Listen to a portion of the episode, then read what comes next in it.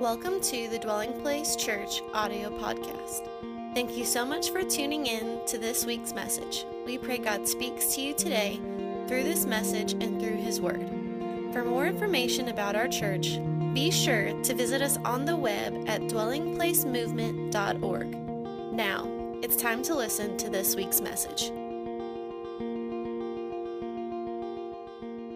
Read from Mark chapter 16, beginning in verse 19. Mark chapter 16, beginning in verse 19, is the passage that I'm going to preach from today. If you did not get a sermon card, uh, you can put your hand in there. You'll be served at this time. Mark chapter 16, beginning in verse 19.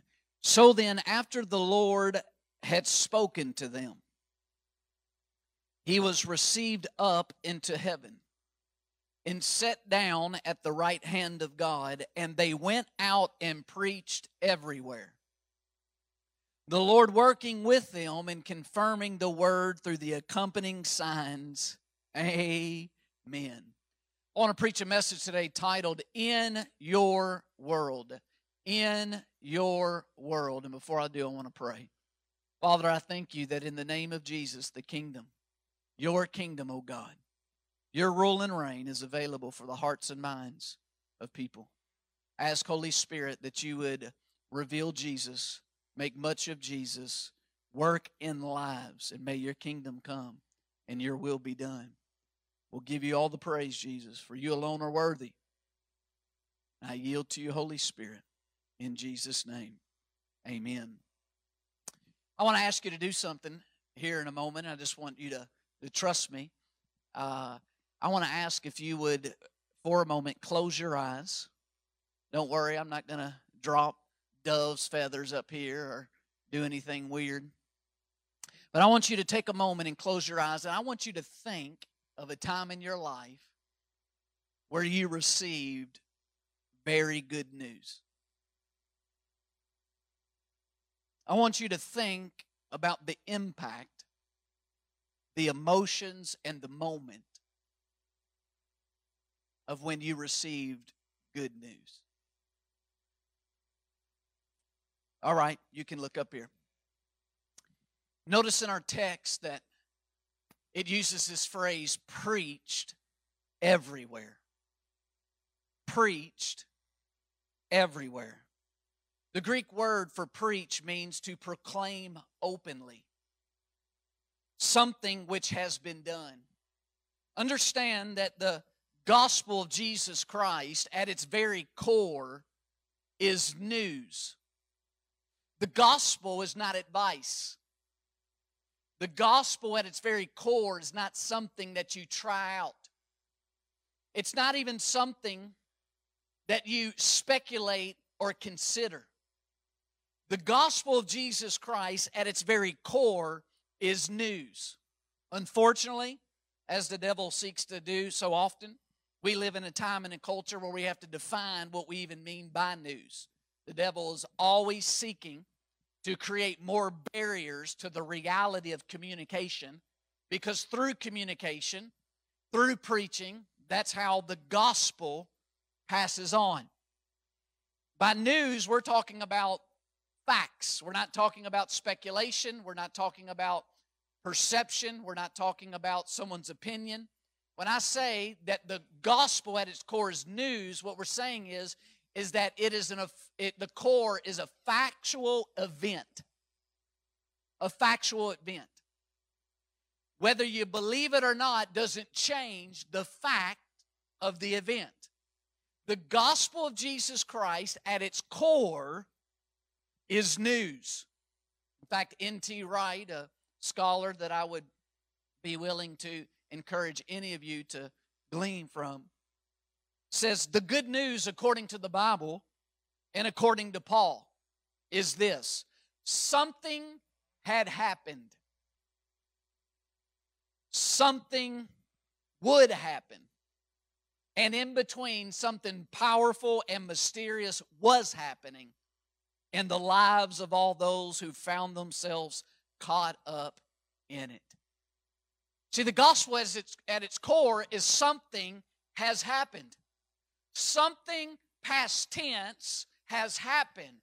There is news that has happened, and the news is good news. And that's why the text says they preached it everywhere. Notice it says that in our text that they went out. They went out. The phrase there in the Greek is speaking that they went out from a starting point or they went out from a place. And it's not just talking about physical point or physical space. What it means is, is they went out based on some ground. Some ground. Let me tell you a couple things that they went out based on. They went out based on the fact that Jesus' finished work was a reality.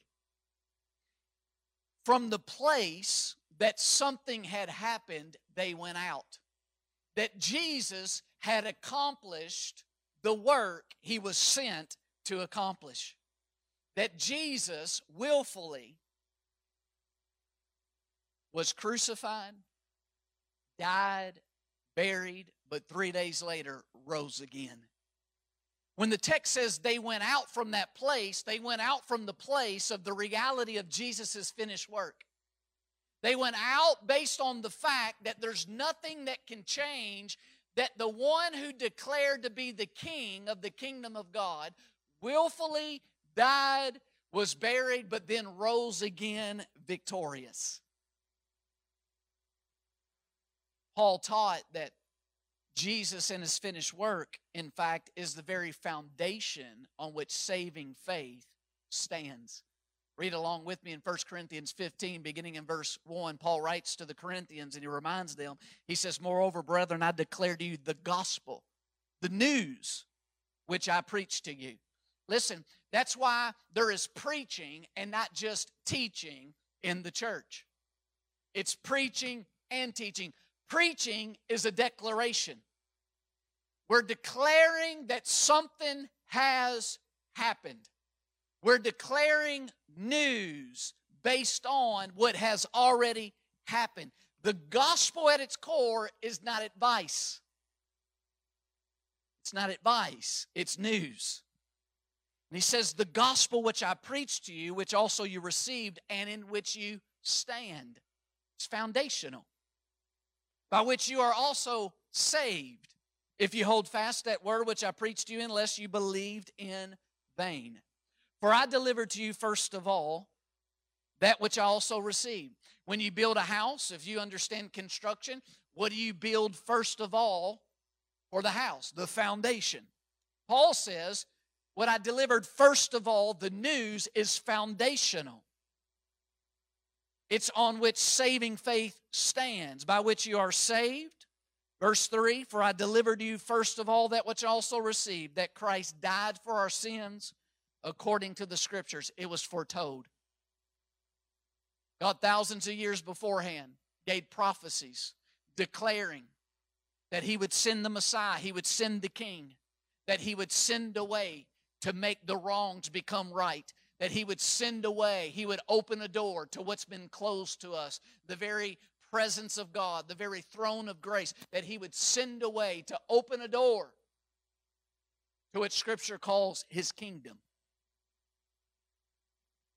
He died according to the scriptures, and that he was buried, and that he rose again the third day according to the scriptures, and that he was seen by Cephas, Peter, then by the 12, and it goes on to say, and around 500 others.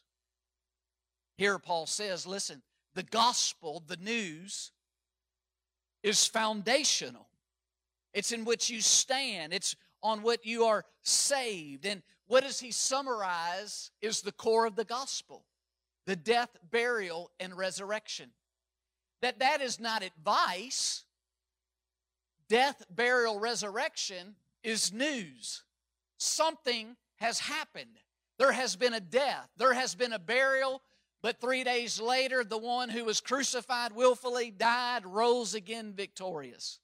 And notice in our main text, it's from that place from the reality that something has happened, that the King, the Son of God, was crucified, died, buried, and resurrection, that they went out from that place and preached everywhere. So they went out from the place of Jesus' finished work being a reality. Secondly, they went out from the picture or having the vision of Jesus being received up into heaven and seated at the right hand of God. What is that picture? What is that vision? Well, if you go look at Matthew's account of these moments that Mark records here in Mark chapter 16, Matthew says that Jesus in these moments also told the disciples, All authority has been given to me. When Mark says that they saw Jesus return to heaven and he sat down at the right hand of the Father, what is entailed in that vision is that now he has been enthroned as Lord over all the earth. That Jesus now has all authority. That there is not a molecule, there is not a place on the earth or in the universe that Jesus has not been enthroned as Lord and King over. It is from this vision of, of Jesus' authority that they go forth and they preach everywhere that all things have been placed under his feet. All things have been placed in subjection to him. But then they are thrust, and we are thrust, and we are confronted with this issue of faith. If Jesus and the vision is that he has been seated at the right hand of the Father and he has all authority and the kingdom of God is at hand and the kingdom of God is available, then why do we still see such devastation?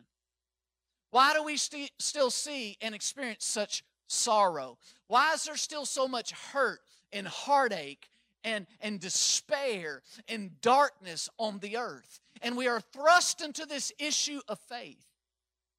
And that's why the entire New Covenant and New Testament is framed by the Apostle Paul in Romans 1 that the just shall live by faith. By faith. If you look at only what you can see in the natural, if you listen to only what you can hear on the so called news, then you will miss that something has happened. And you'll miss the vision that Jesus is king. Why? because you can find all kinds of circumstances. You can look at all kinds of situations. You can look at all kinds of places on the earth that seems to declare the opposite that Jesus is not Lord, that the kingdom is not available, that you still see devastation and sorrow, and you see hurt, and you see brokenness, and you see pain, and you see unnecessary suffering. That's why they went out from the place of faith that something has happened. And by faith, regardless of what is circumstantial, Jesus is Lord and He's seated in victory. See, the way forward when we go out, when we go out of the gathering, when we go out of our home, when we go through life, the way forward is the way of faith. It's from that place of faith that they went out and they didn't just go out, they went out and they preached and declared everywhere that something has happened. They also went out from the place of the Holy Spirit coming upon them and empowering them with boldness and supernatural ability to be a witness. Here we don't see it in Mark's account, but before where it says, and he sat down at the right hand of God, and then verse 20 in Mark 16, and they went out, we know from Acts 1 and Acts 2, Dr. Luke's account, that having been seated at the right hand of the Father, he received the promise of the Holy Spirit that he then poured out, as recorded in Acts 2 1. And they received the promise of the Father that Jesus told them to wait for in Acts 1. That they would be endued with power from on high, that they would be enabled to be a supernatural witness to this news, not to this advice, not to this opinion, but to this news that something has happened and it is good news. That's why they preached it everywhere. It's amazing because It's amazing how the devil at times gets us confused. See, you and I don't go around normally constantly talking about bad news. Because if you're sharing constantly bad news, people are not going to be around you. If, if you always are sharing complaining news, the only people that's going to be around you is probably the devil and his kingdom. He likes negativity and complaining. But we have good news. And because we have good news, it should motivate us to want to everywhere declare it. It's good news. I understand when you get bad news that you don't want to tell everybody. But we, as followers of Jesus, have good news. And the good news deserves to be told to everybody that something has happened. They preached it everywhere. They preached it in their home. They preached it in their workplaces. They preached it in their sphere of influence. They preached it in their career. They preached it in public places. In places. Why? Because the news was that good that it deserved to be preached everywhere. It deserved to be proclaimed openly. It deserved to be proclaimed clearly that something has been done The news of what had happened was good news for everyone. It was good news for those in the banking industry. It was good news to those dependent on the economy. It was good news to the employee and the employer relationships. It was good news to the merchants, good news to the philosophers, good news to the seekers, good news to the hurting, good news to those mourning, good news to the soldiers, good news to the indebted servants. It was good news to the farmers. It was good news to males and to females. It was good news to old and to young. The only exception is it was not good news to the devil and those who purpose to continue walking in his ways. But to everyone else, it was good news. What is the good news? N.T. Wright says the good news is that the one true God has now taken charge of the world in and through Jesus and his death and resurrection. Something has happened that has now allowed God to be able to begin to take charge again in the world through the person of Jesus Christ. And that's good news. It's also confronting news because the devil is a liar and a deceiver from the beginning. And the devil seeks to convince the hearts and minds of people that the pain and the suffering and the evil and the wickedness in the world is God's fault. And yet, he is the very one who sows the seeds in the hearts and minds of individuals that leads to the fruit of devastation and destruction and heartache and pain and unnecessary suffering in the world.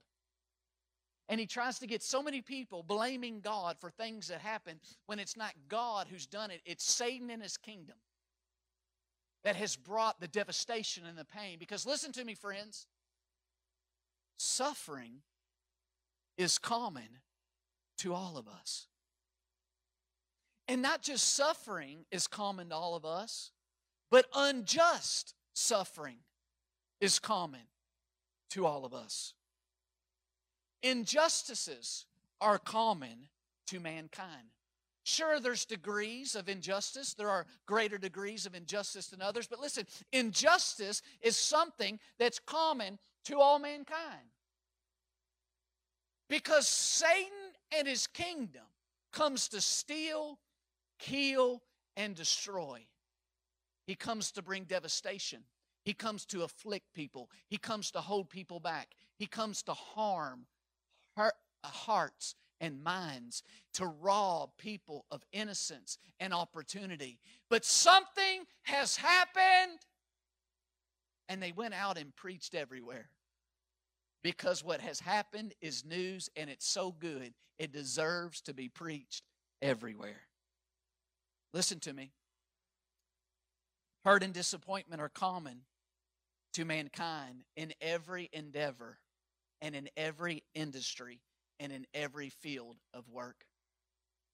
You can be in the career that God has called you to be, but you are in a career in a field that has been affected by Satan and his plans and his kingdom, and therefore you will find disappointment, you'll find heartache, you'll find wrong in that very field. But the gospel is news, good news, that God can now break in to where there has been wrong, where there has been devastation, where there has been hopelessness, where there has been deception, where there has been corruption, that God and His kingdom and ways can break in. And it's good news for all, except for the devil and those who want to continue to follow his ways. The good news is that now the kingdom of God is available. And it's available to break in into our despair. It's, it's able to break in to our disappointment. It's able to break in to our suffering. It's able to break in to our depression. It's able to break in to the places that are void, the places of our life that have been harmed because of sin and the effects of sin and the effects of God's design being resisted and rejected. And it's able to break in through the person of Jesus Christ, the King of the kingdom. But though the kingdom of God is available, we have to understand it's not a kingdom like the kingdoms of this world. It's not a kingdom of this age. What do I mean? The kingdom of God is based on righteousness, justice, and the love of God. An aspect of righteousness is the right of choice. All throughout Scripture, Scripture testifies that the foundation of the kingdom and the rule of God is righteousness and justice. And an aspect of righteousness is the right of choice. Individuals have the right of choice. But the kingdom of God is also the foundation of it justice. And the justice is that we will give an accountability for our choices. So, righteousness means God gives each of us the right of choice. But justice is we'll all have to give an account before God of what we do with the choice. But then the love of God. Did you know the love of God requires choice? The love of God requires choice. Do you know in John chapter 3, after John 3:16, which is most commonly known and quoted for God so loved the world that he gave his only begotten son that whosoever believeth in him should not perish but have everlasting life that then it says light has come into the world. But they have hated and rejected the light. What's that mean? The love of God the kingdom of God the will of God can be resisted and rejected in this age the love of God requires choice. Listen to me. There was choice in the garden, there's choice in the gospel. And choice is involved in the good news. So, what this means is you have to distinguish what Jesus distinguished when he taught the disciples. He said, My kingdom and my type of leadership is not like the kingdoms of this age and like the Gentile rulers. Gentile rulers, he used, mean those who were unbelievers, who are outside the covenant of God. He said, My kingdom is not modeled, doesn't come from the place, does not operate like worldly leadership. Gentile leadership. And what did he mean? He said the Gentiles rule over you. And they rule over you by force, by manipulation, by control, by violence. But Jesus modeled that his rule, his kingdom, doesn't operate that way. And as the king of the kingdom of God, he willfully laid down his life through suffering love and died a death so that you and I could have a door open to us of God's kingdom and resources for the demands of life. And Jesus doesn't operate out of manipulation, out of force, domineering. He wants, through what he did and modeled, to woo God's creation to willfully surrender to his right to rule and be Lord over all the earth. So, wherever you find unrighteousness, wherever you find injustice, you have encountered the workings of Gentile ruling, Gentile power, Gentile control, and the fruit of Satan's influence, not the rule of the kingdom of God through Jesus Christ. Now remember, because all of us have been affected by sin and its influence, our definition of justice or injustice or righteousness or unrighteousness might need to be challenged, might need to grow, might need to be matured, because we might have a wrong understanding of the reality of biblically what those things mean. But my point is this we live in this fallen world that has been taken captive by the devil and his ways. And you and I do not have to look hard to find or experience the reality of brokenness, of injustice, despair, and Satan's kingdom. Listen to me. You can find it in every career. You can find it in every field. You can find it in every sector of society. Listen, you can find it in your world. In your world. But though that is a, tr- a fact, believers who forget or do not understand that become vulnerable to being swallowed up in despair, bitterness, or shock. That when you don't understand that Satan and his kingdom and his ways can still flourish in this age, then we can be vulnerable to bitterness to despair, to a sense of hopelessness or shock. And Jesus taught his disciples a parable of the reality of this age and the reality of what we face. Even though something has happened, even though there is good news, and even though something will happen, Jesus will return.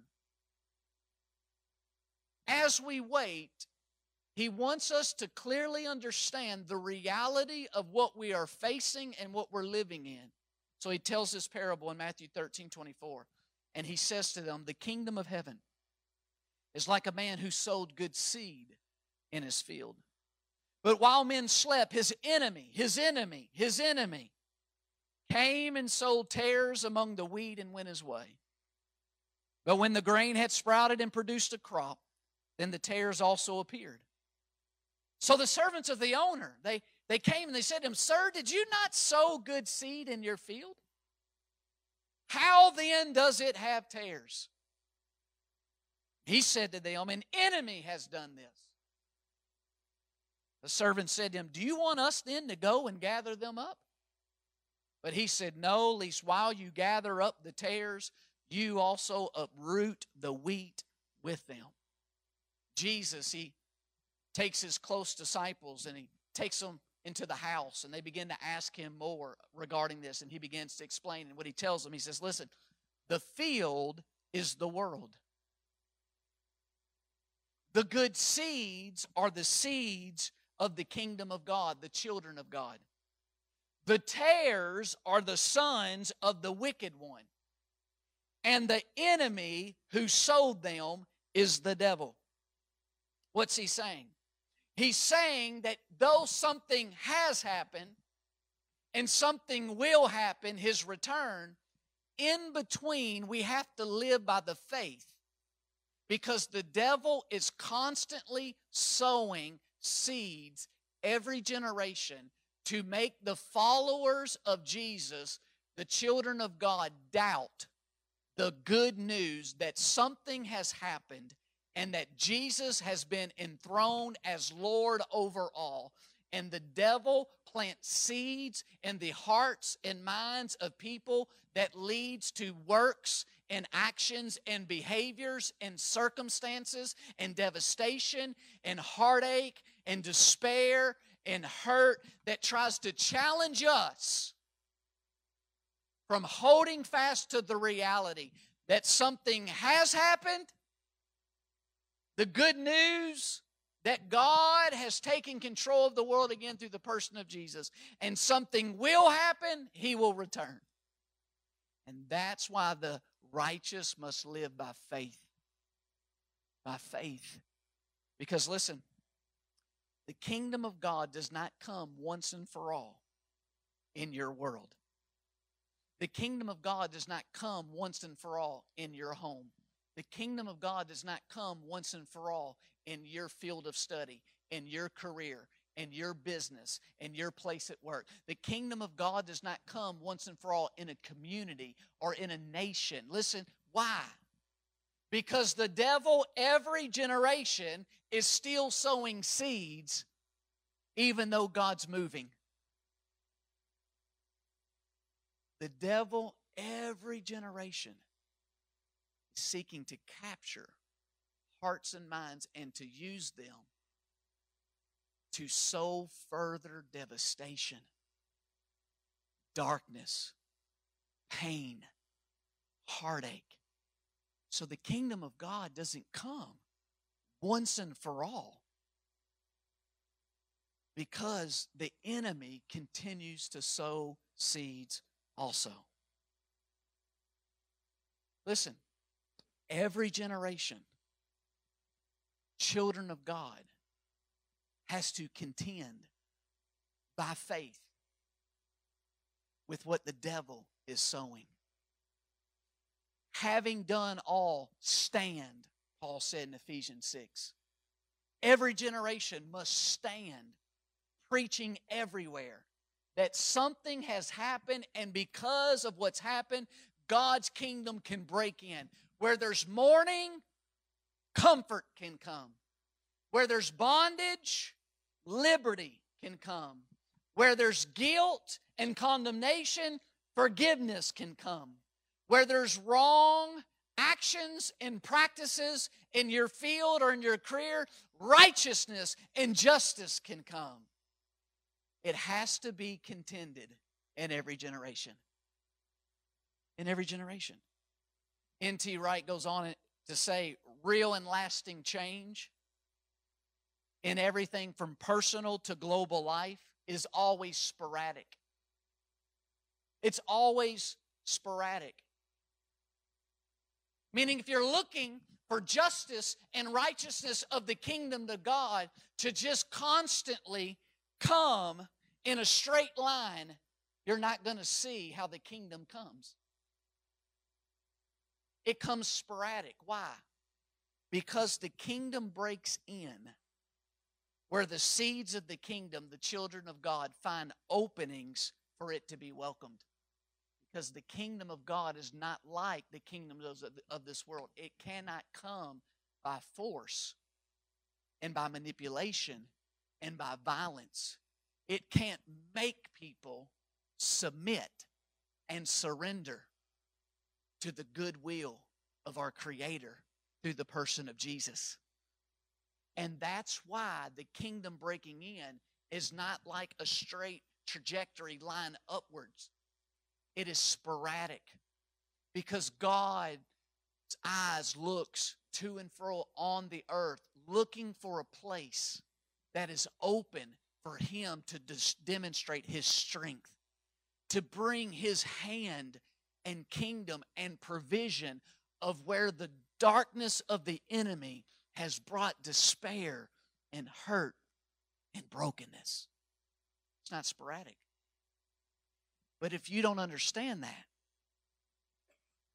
as a follower of Jesus, you're vulnerable to bitterness. You're vulnerable to despair. Watch this. You're vulnerable to be blinded from the reality that God is moving. The kingdom is breaking in. That justice and righteousness is starting to flow like a river.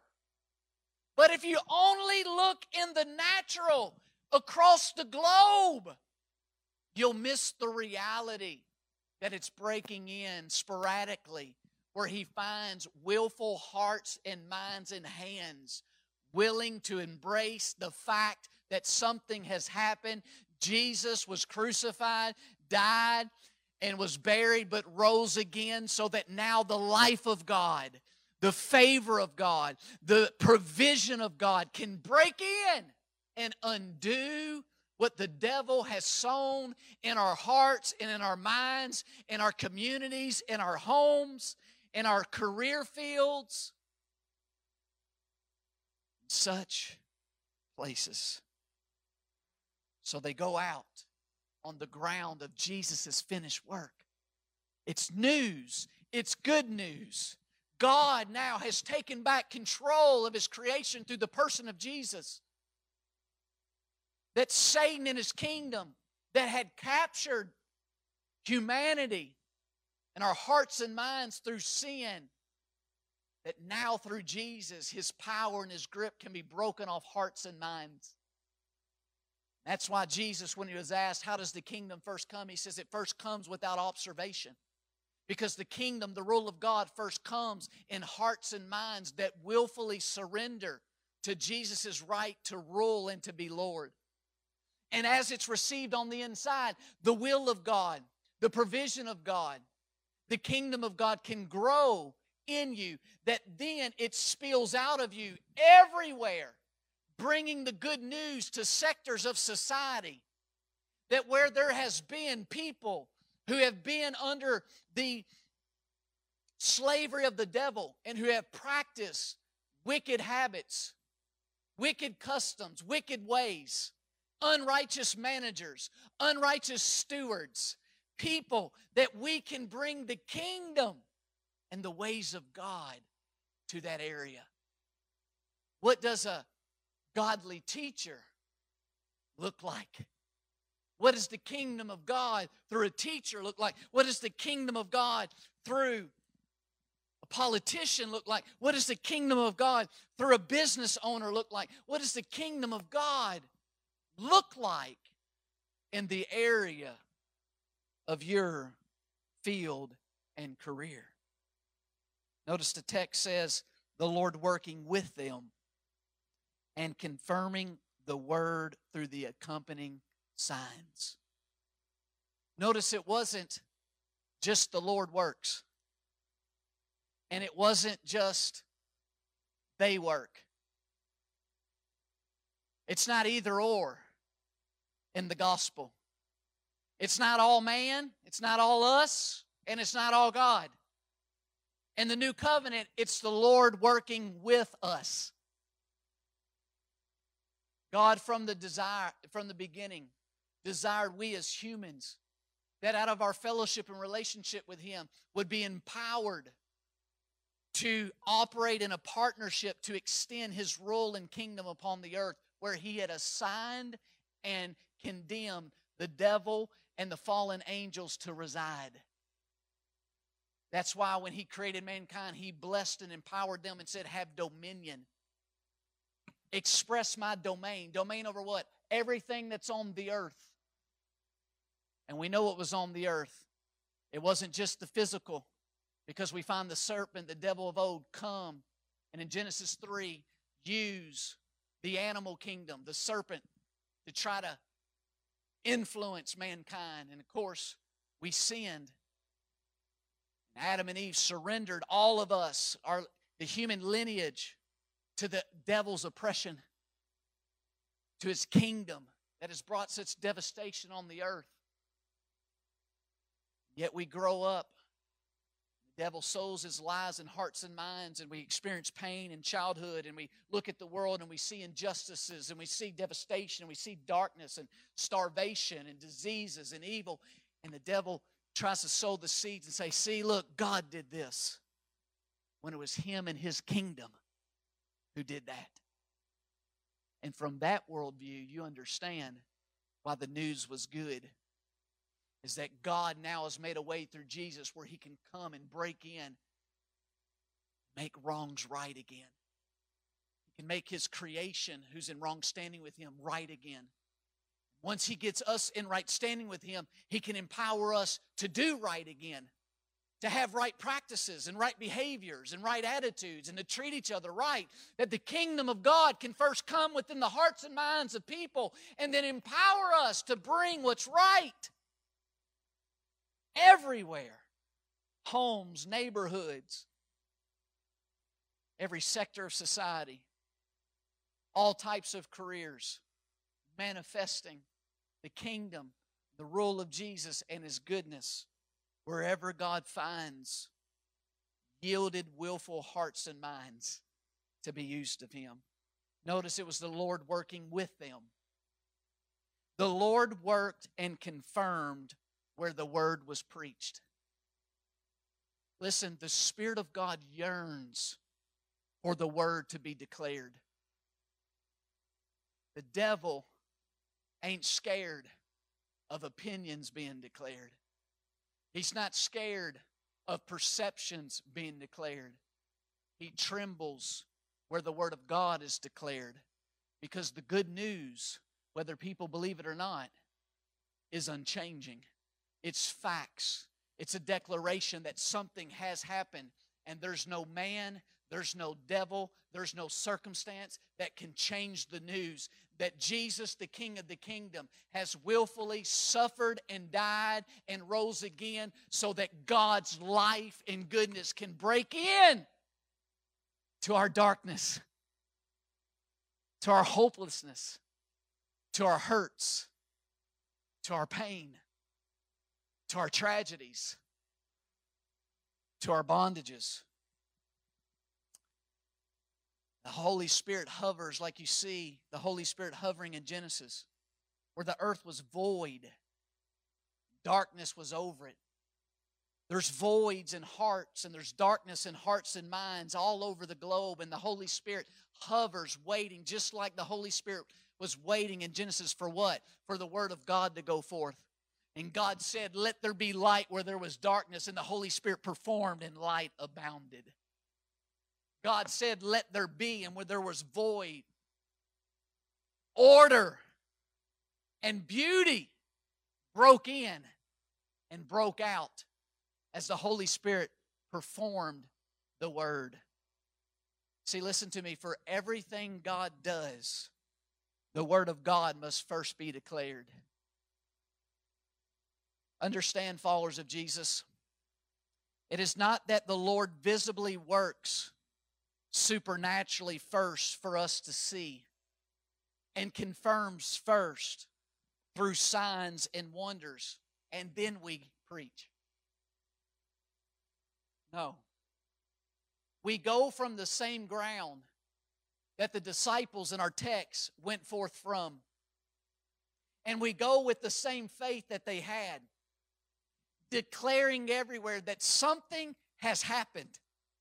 And what has happened is good news for those that are mourning. It's good news for those that have been held back, those that have been wronged, those where through force and corruption has held you back. There's good news that God can come in. And the same power that lifted Jesus above the greatest injustice ever on the earth, the cross, has power to raise us up and over the plans of the enemy that tried to confine us, control us, bind us, harm us, hurt us. That resurrection life is available to break in. That barren places can be revived. That dry places can thrive again.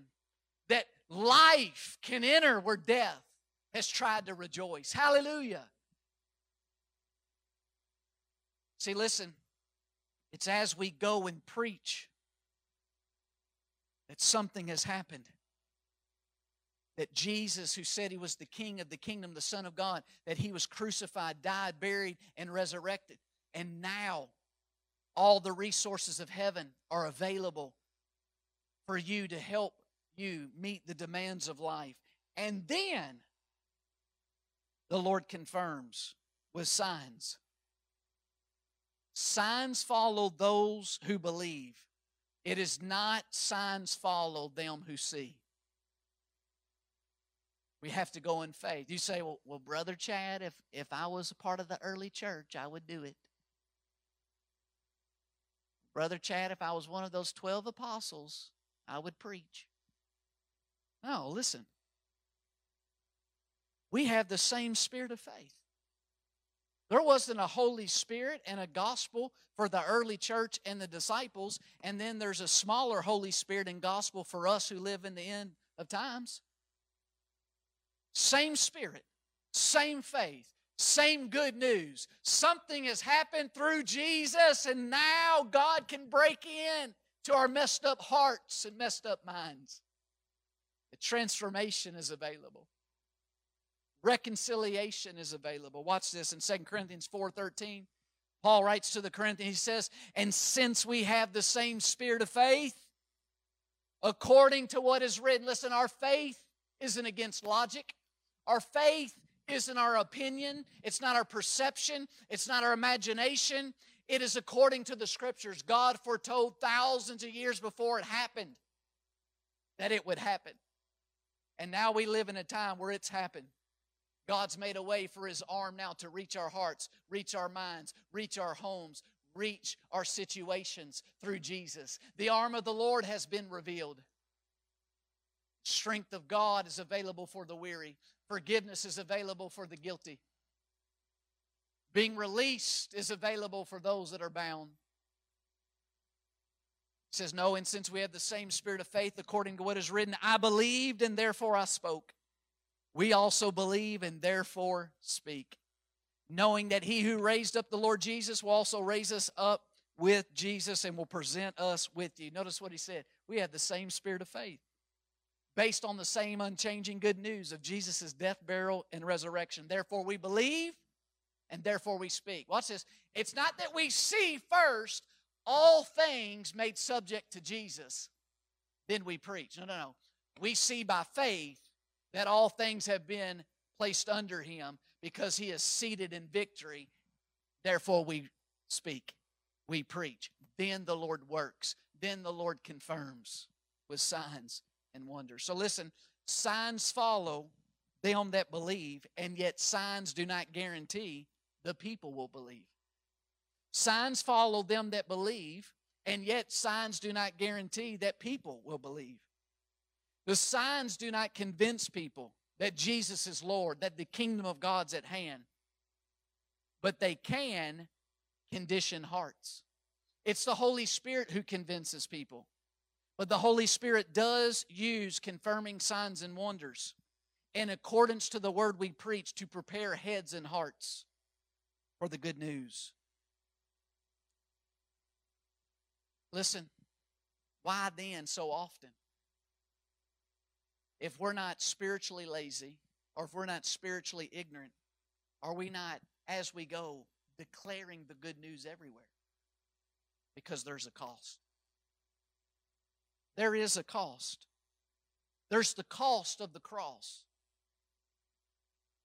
Jesus never said, listen, he never said that the idea idea and the principle of the cross was just for him. Now sure, listen, Let's be very clear.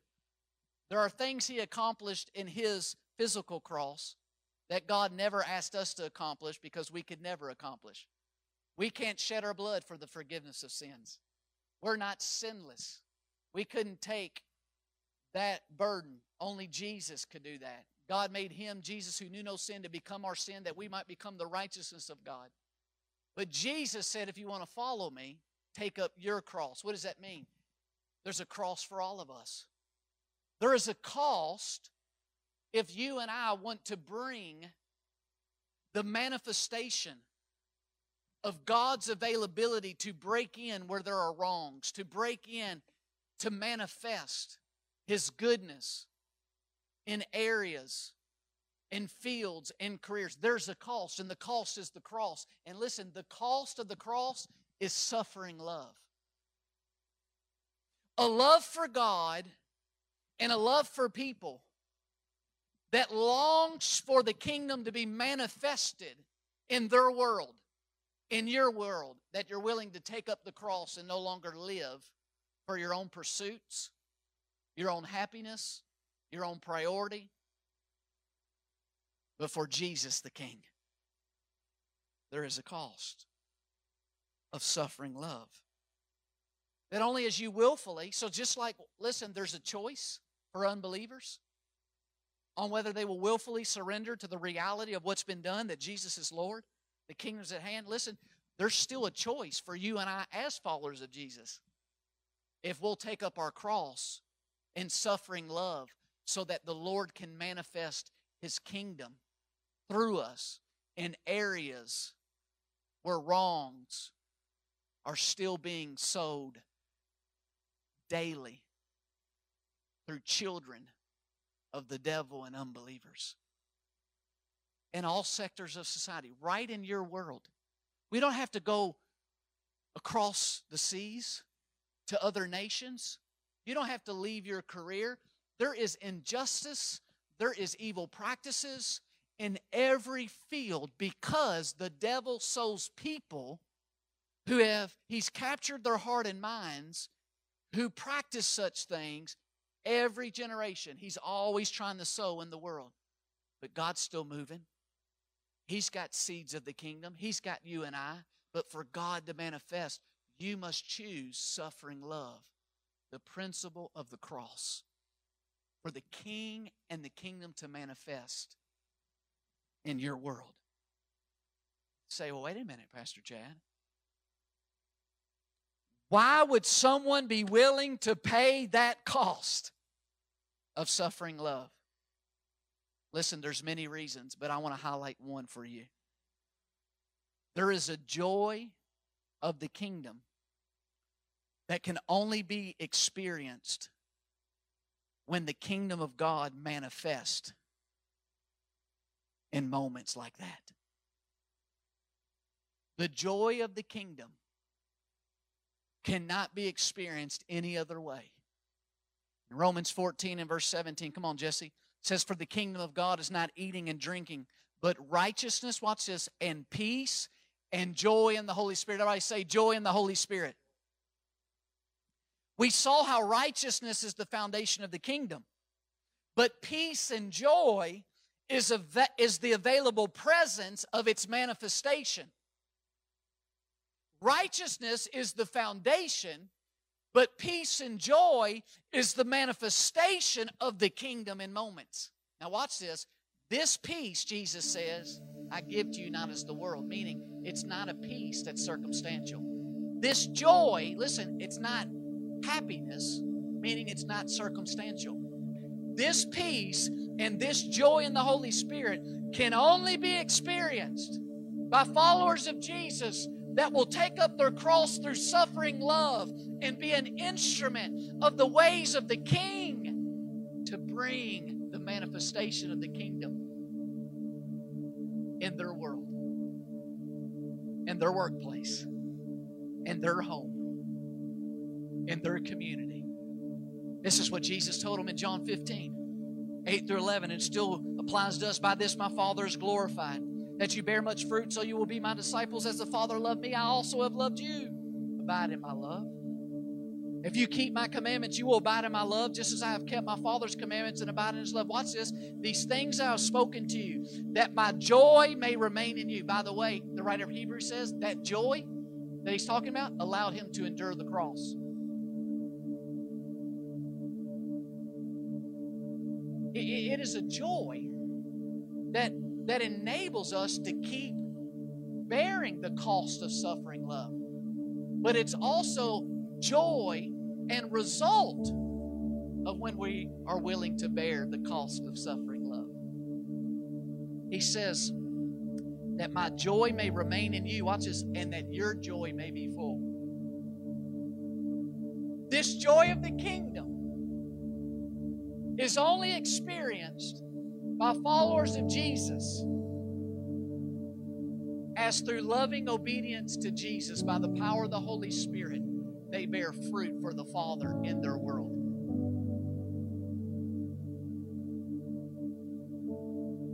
We have the world that keeps shouting to us, I have the secret for happiness. And our ears perk up. Because we are vulnerable to be conformed to this world if we're not transformed by the renewing of our mind. And the renewing of our mind is that we're not called to search and to seek like a world for happiness. We have access to a manifestation that the world knows not of a peace and a joy that comes when we're fruitful for the Father in our world.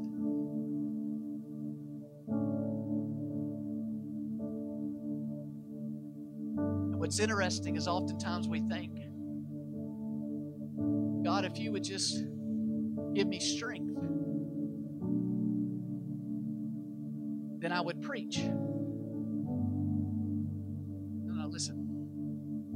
The joy is your strength.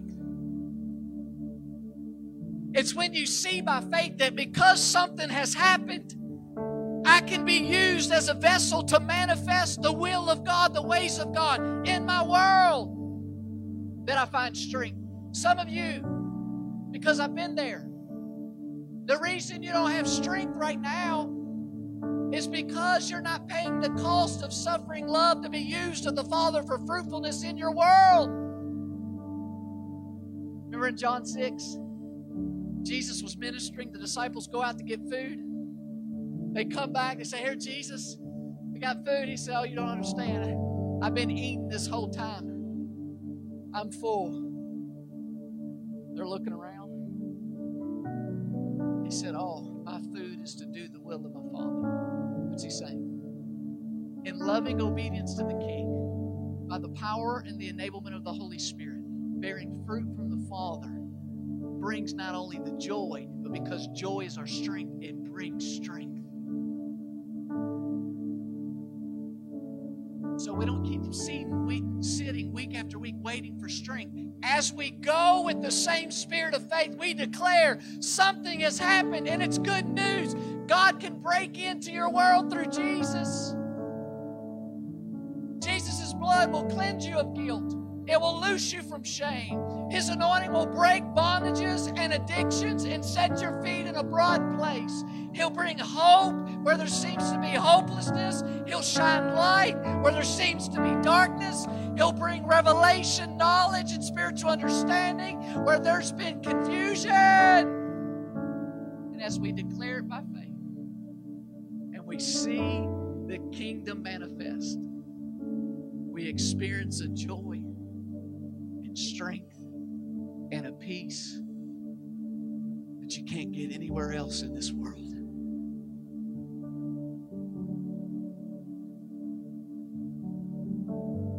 So, why would we pay the cost? Oh, there's a joy and a peace that only comes through fruitfulness. It says, listen, we're citizens of a kingdom of joy. You and I are not going to reach people trying to just be happy people based on circumstances. As followers of Jesus, we walk through some of the most hor- horrible things just like unbelievers walk through. We still experience the sting of death. We still experience suffering. We still experience injustice. We still experience the misery of brokenness of the world. But it's the manifestation of a joy in that. Shows there's a distinction. We are citizens of the kingdom of joy. N.T. Wright, when he talks about how Paul writes to the church in Philippi and he says that we're citizens of heaven, he says, wait a minute. We hear we are citizens of heaven and we think, yes, heaven is where we really belong. And that's where we would go when we die. But that isn't what Paul says. And it isn't how citizenship worked in this world. The whole reason for having colonies like Philippi in the first place was that there were too many old soldiers who had fought in the civil wars. Rome was already overcrowded. They needed already to import food. The last thing Rome wanted was thousands more hungry mouths coming home, especially when the mouths belonged to trained killers, used to getting things done through violence. The point about Philippi being a colony of Rome was not that the citizens would go back to Rome one day, but that so it was hope they would bring the benefits of Roman civilization to Philippi. Can I tell you that that's God's hope because of what has happened? It's not one day we leave and just go to heaven, it's that we're citizens of the kingdom now. And the hope is that we would be an instrument willing to pay the cost of suffering love to bring the kingdom right in the midst of your world right in the midst of your workplace, in your home, in your neighborhood, in this community. That God would be able to break in through the person of Jesus and through us as the body of Jesus because we're willing through suffering love to bear the cost to no longer live for our own pursuits, but to live experiencing a joy and peace that's found nowhere else except fruitfulness for the Father.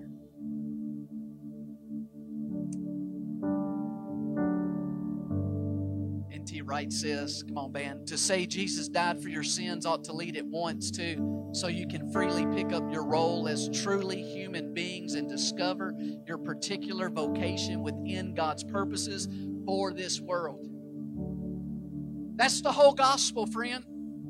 Is that our hearts would be so captured with a different kingdom because he's a different king that willfully laid down his life, that we would follow in his footsteps and his pattern say, you know what? The rest of my life is no longer for my kingdom, no longer for my name, but I'll be an instrument. I'll bear the cost of suffering love so that the kingdom can break out through me into areas of darkness and hopelessness, into hearts and minds of those around. And you get enough sporadic open hearts and minds where the kingdom comes, and guess what? You can get enough people that actually can change an entire culture, an entire field, an entire c- career. Just trying to change systems is the way of the simpleton, the way of the fool. Listen, you don't get systems without people. People create the systems. The kingdom's got to break into hearts and minds, but it starts with us. Then we can change systems because, listen, the devil will try to sow every generation new people who walk in his ways in corruption. And that's why there's no lasting change. It's got to break into hearts and minds. As citizens enjoy, we have this opportunity. To be used. Maybe for some of you, you're not going everywhere preaching that something's happened because drift has happened to you. Hebrews 2 1 through 5, the writer of Hebrews says, Listen, there is a drift. We must give the more earnest heed to the things we have learned, lest we drift away. There is the drift. The world is constantly trying to pull on our flesh, pull on our selfish desires, pull on our lusts, drift us from the reality that from the point that good news, something has happened, from the try to make us drift from the point that Jesus will return, something will happen, and in between, God's moving, even though the devil keeps trying to sow seeds. There is the drift of distraction, as some men and women of God said. If the devil can't get you to sin, he'll just keep you busy. As John Ortberg said, a disordered life is a result of a disordered heart. Jesus said, You got to seek first the kingdom. Because, as another man of God said, if you don't seek first the kingdom, you'll never seek it. Priority. But there is a drift. By 1636, around 17,000 Puritans had migrated from England to America due to the influence of the pilgrims who had completely left the Church of England rather than attempting to reform it. As population in New England continued to grow, the Puritans sought to ensure that the people would be served by local pastors who had been equipped for such service. So on September 8, 1636, the Puritans founded the first formal institution of higher learning in the American colonies. The early motto was Veritas Christo et Ecclesia, truth for Christ and for the church. Drifts happen because now that institution, the model is just truth. The problem is you get truth separated from Christ, it still leads to death. It doesn't bring the kingdom. It doesn't bring reconciliation of hearts and minds to people. It doesn't protect people like pastoral care and the work of God through spiritual leadership can. The college was first called New College, but it was re- renamed after its first benefactor in 1639 as Harvard College. Drift is real, people. Because of the flesh, because of the pull of the enemy, because of the seeds of the enemy. But the writer of Hebrews says, Let us give more earnest heed to the things that we heard. Listen, we're not following fables, friends. We're not following imaginations. We're not following wise, crafted tales we are declaring that something has happened. God has made a way for His arm to reach now our hearts and minds to cleanse, to heal, to restore, to make us new.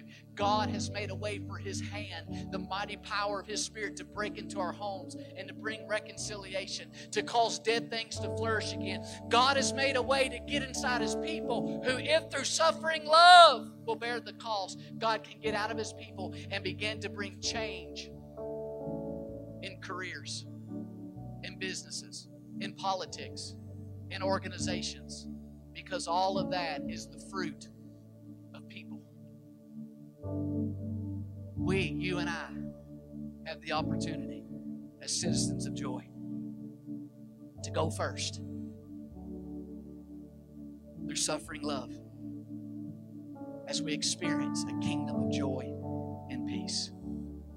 So then, after the Lord had spoken to them, he was received up into heaven and set down at the right hand of God.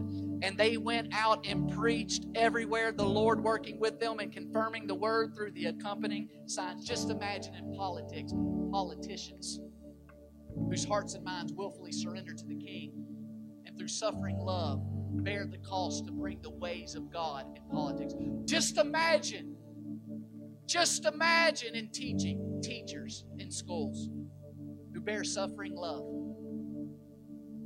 who will pay the cost to manifest the ways of the King and the kingdom, righteousness and things being done right, honorable in that place. Just imagine scientists who, in the area of science, will pay suffering love that, regardless of how it affects them financially, will speak God's truth, real science manifest the ways of the kingdom. Just imagine in sports, athletes that would do the same. Just imagine in businesses, businessmen and women that would do the same. Just imagine in the American church, believers and spiritual leaders. Listen, when you imagine that, you know what you're seeing? You're seeing the vision of what God's called this place of manifesting Christ in many ways to many people. Thank you so much for listening to this week's message. If you would like more information about our church, be sure to visit us on the web at dwellingplacemovement.org.